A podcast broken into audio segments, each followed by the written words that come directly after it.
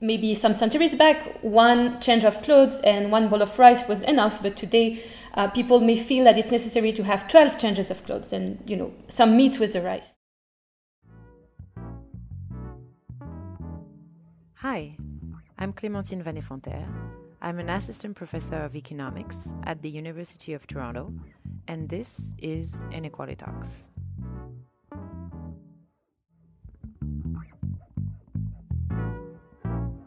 Eve Colson-Sihra is an assistant professor and teaches in the economics department and in the philosophy, economics, and political science program at Hebrew University. She's interested in studying consumer behaviors with a perspective from development economics and cultural economics. She spoke to me about the research she conducted with Clément Bellet on the way inequality affects our perception of needs. Thank you very much, Eve, for being here today with me and to talk about your research. Welcome. Thanks, thanks so much, uh, Clémentine, for inviting me here. So, I wanted to ask you to talk about your work on inequality and consumption, which are two key questions in economics. But before we get started, I wanted to ask you could you tell us why, in theory, inequality should affect consumption? So, they are actually uh, two ways in which inequality may affect consumption, and one of them is, is often uh, very intuitive to people. Um, when you have inequality rising in a place, you have a change in the supply environment, in the types of goods that are being proposed. Uh, think of it as, you know, if a neighborhood of your city is uh, gentrifying uh, and richer people are going to come in, uh, you may have some coffee shops opening or sometimes of food groceries opening that are uh, fitting the taste of these people. And so the poorer people in this neighborhood are going to face that new supply environment. Um, and, and hence they may be affected by, by uh, inequality in, in uh, what is proposed to them to buy in their consumption items that, that they can find in their neighborhood. But uh, in this paper, we are interested in a second way in which inequality may affect um, what people consume. This way is actually uh, a way that has a long tradition in economics you may read some sentences about it in even the writings of Adam Smith, but Thorstein Veblen is the one that really developed that understanding that consumption is actually social. And, and hence, what people feel they need, what people feel is necessary to them, is also depending on the social context. So, maybe some centuries back, one change of clothes and one bowl of rice was enough, but today uh, people may feel that it's necessary to have 12 changes of clothes and you know some meat with the rice. Now, it also may occur that if you have richer neighborhoods, the way you perceive what you need, the way you perceive uh, necessities and luxuries may change according to their consumption habits. And hence, you may want to consume certain items that are luxuries just because you feel that this is important for you to be socially included or respected in that neighborhood or in this society. Um, now, you may have heard people um, shaming or blaming the consumption pattern of poor households sometimes, saying, you know, why do they buy this expensive iPhone or this expensive TV set when they can't even afford proper food for their children? And these are discussions I've heard not just in developing countries, I've heard that in France, in the US. Uh, the way I'm trying to think about it is not just about them making a choice that is, you know, in a way irrational, but the way I think about it is that they do have some social needs to be respected and and hence they would spend on things that you know everybody wants. Everybody feels it's necessary. And so why shouldn't they if everybody thinks this is necessary? But the issue here and this is why people often shame these types of choices is that you have a trade-off. If you feel certain goods are necessary and you spend more on them you're going to spend less on other goods. And this is what this project is about. If inequality does change perceived needs uh, we are interested in understanding in which direction for which type of needs and at the same time, we want to know what is a consumption trade off here? What do they spend more on and what do they spend less on? So, the way we started to answer this question about how inequality affects preferences is we went back to the uh, demand theory on what is a necessity and what is a luxury. Uh, so you may be aware that in demand theory, uh, since Engel, so, so it's, it's been a, now a long time, you have this category of goods, some of them categorized as necessities, some of them are luxuries. What it means is that necessities are goods whose income elasticity is below one, which is that when your income rises, you spend less and less on these goods. And luxuries are goods uh, that you spend more and more on them when your income uh, rises. And so, um, although we have very complex tools to capture these uh, income elasticities and to categorize these goods, there's not much empirical evidence on what actually is a necessity and a luxury. Why, you know, why are income elasticities the way they are? What explains this? And so basically what we do in our work is that we want to explain how income elasticities may change um, depending on the level of inequality. Basically, does inequality change uh, income elasticities? Does it change the way people perceive necessities and luxuries? So we can easily imagine that uh, social status and luxury goods are something that are relevant in many different contexts. Like it matters in, in whether you live in Europe, whether you live in the US, and so on. And one original point of your study is that you actually focus on India. And I wanted to ask you about what are the key characteristics of this context that make this relationship between inequality and consumption particularly interesting? So they are actually um, it, it, two very interesting features of the Indian context that makes uh, our study quite uh, uh, fitted to this uh, to this uh, particular environment. The first one is that India, as many other countries, has with inequality that has risen a lot in the past 20 to 30 years. Uh, in fact, it has risen a lot since the economic reforms uh, that happened in the 1990s. Um, and so you could see that the top 10 uh, percent income share went from you know something like 35 percent of the national income to above 50 percent in this period. So you have a very striking rise of inequalities. At the same time, India has still uh, a very large number of people that are uh, with malnutrition. And what is uh, puzzling is that this number uh, is still very high and the, the calorie consumption per person hasn't increased with the development of India in the last 20, 30 years, it actually has declined. It's actually called the Indian calorie puzzle by researchers. So we both have a context in which we have high inequality that is rising and malnutrition.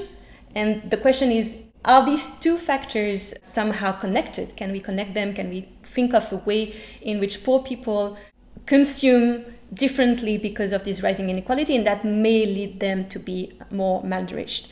So, one specific challenge uh, we can easily understand if you want to study whether individuals consume differently in a more unequal society is the fact that you need to access data on their consumption patterns.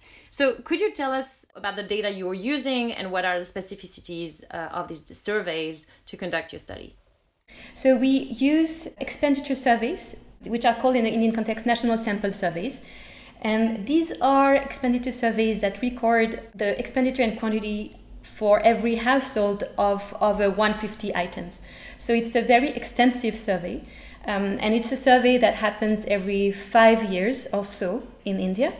The interesting part of this is, although it's very common to have such surveys in other countries, especially developed countries, it's very hard to have representative share of poor households. And when we are interested about needs, about how people perceive their own needs, their necessities, we want to have a representative share of very poor households. In these Indian surveys, you have about 30% of the households surveyed that are qualified as below poverty line households. And so we really know how they consume, uh, how they spend their expenditure, um, and so we can really look at what they consider uh, necessary. In fact, when Engel studied consumption one and a half centuries back, he also started looking at very poor households in the UK context. And so, in a way, it's trying to having the same process of research, but in a, in a modern context, which now is India. La minute technique.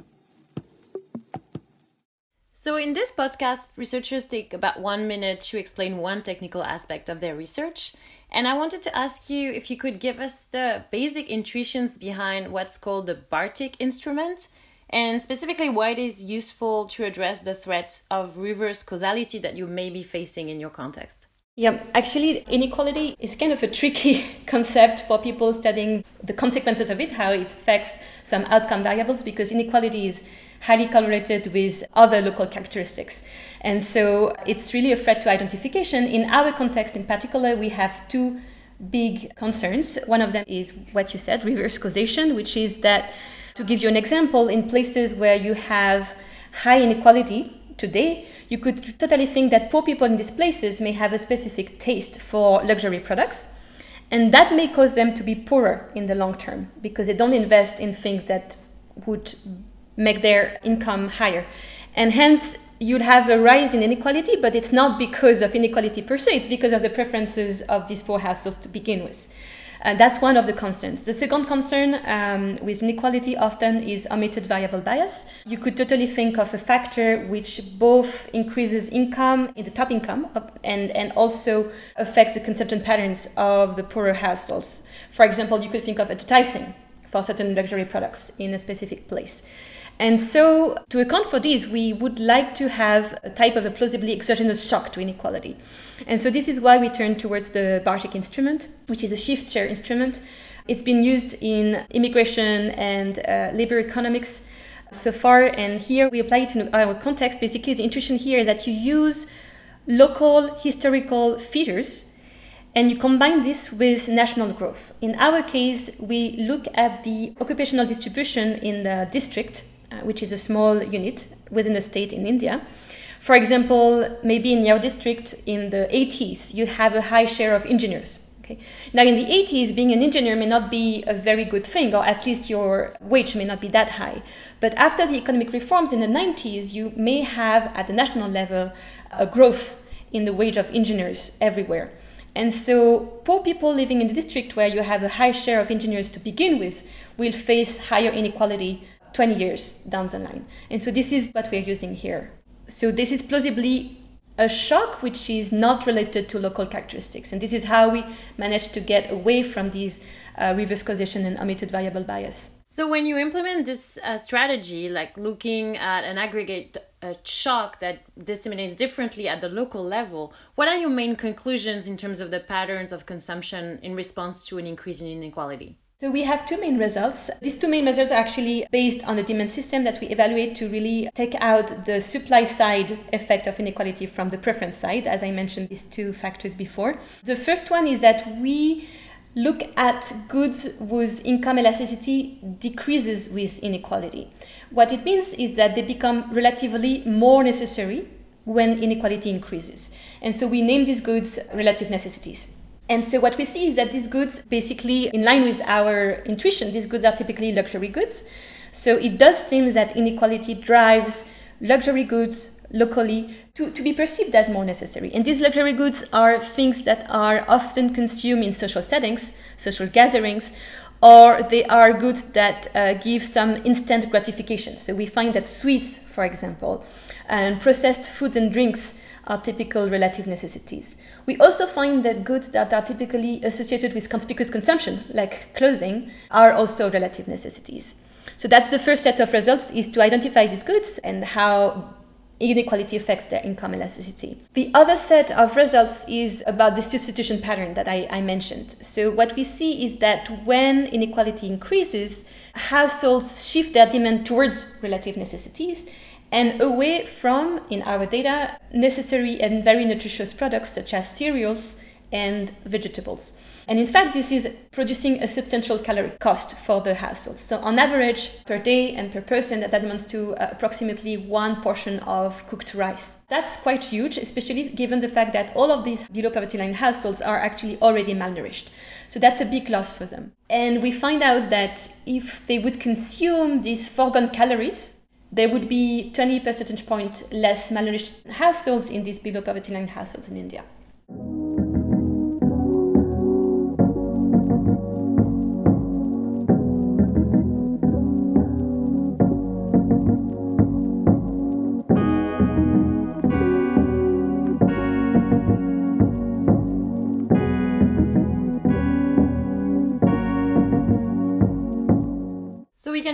Imagine that uh, these changes will have important implications for these poor households.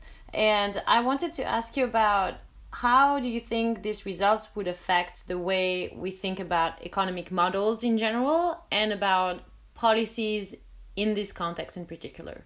So, I think generally, I would really like to see uh, much more research on uh, consumer behavior And I think that aside from inequality, understanding really how people behave and what determines their preferences would be super important to have adequate uh, taxation policies or adequate poverty relief policies. And so I think this is something very important to understand that consumption is also social and that these decisions are not irrational but are really depending on the context.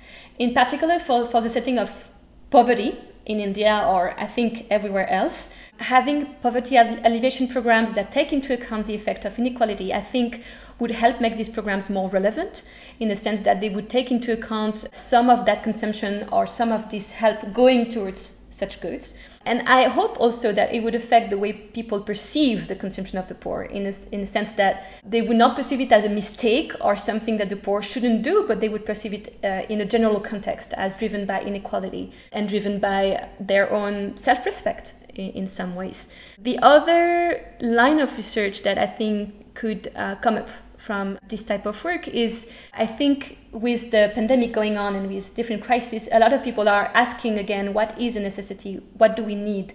And typically, these types of models and these types of analysis of income elasticities could help answer these questions in, in our context. So, before we wrap up, I wanted to ask you if you could share with us a recommendation or of a book or a movie or anything that inspired you and interested you and you would like to share.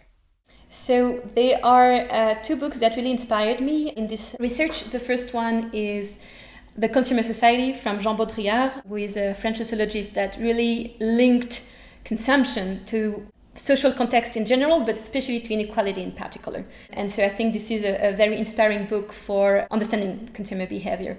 The other one is uh, the one of Thorstein Veblen, the classic book, which is called The Theory of the Leisure Class, which again, I think very interestingly links consumption to social context, but also, and I like that about this book, links it to a kind of evolutionary pattern of, you know, why do people need to consume conspicuous goods and, and he links it to evolution of human beings and how consumption has been so important for our social survival.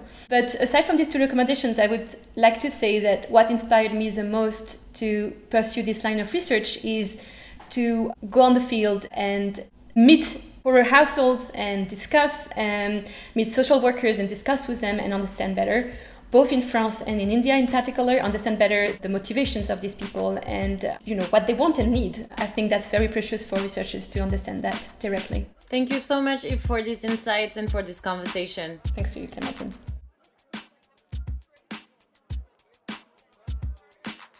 This was Inequality Talks a podcast recorded by Clémentine Van Effenterre in Toronto.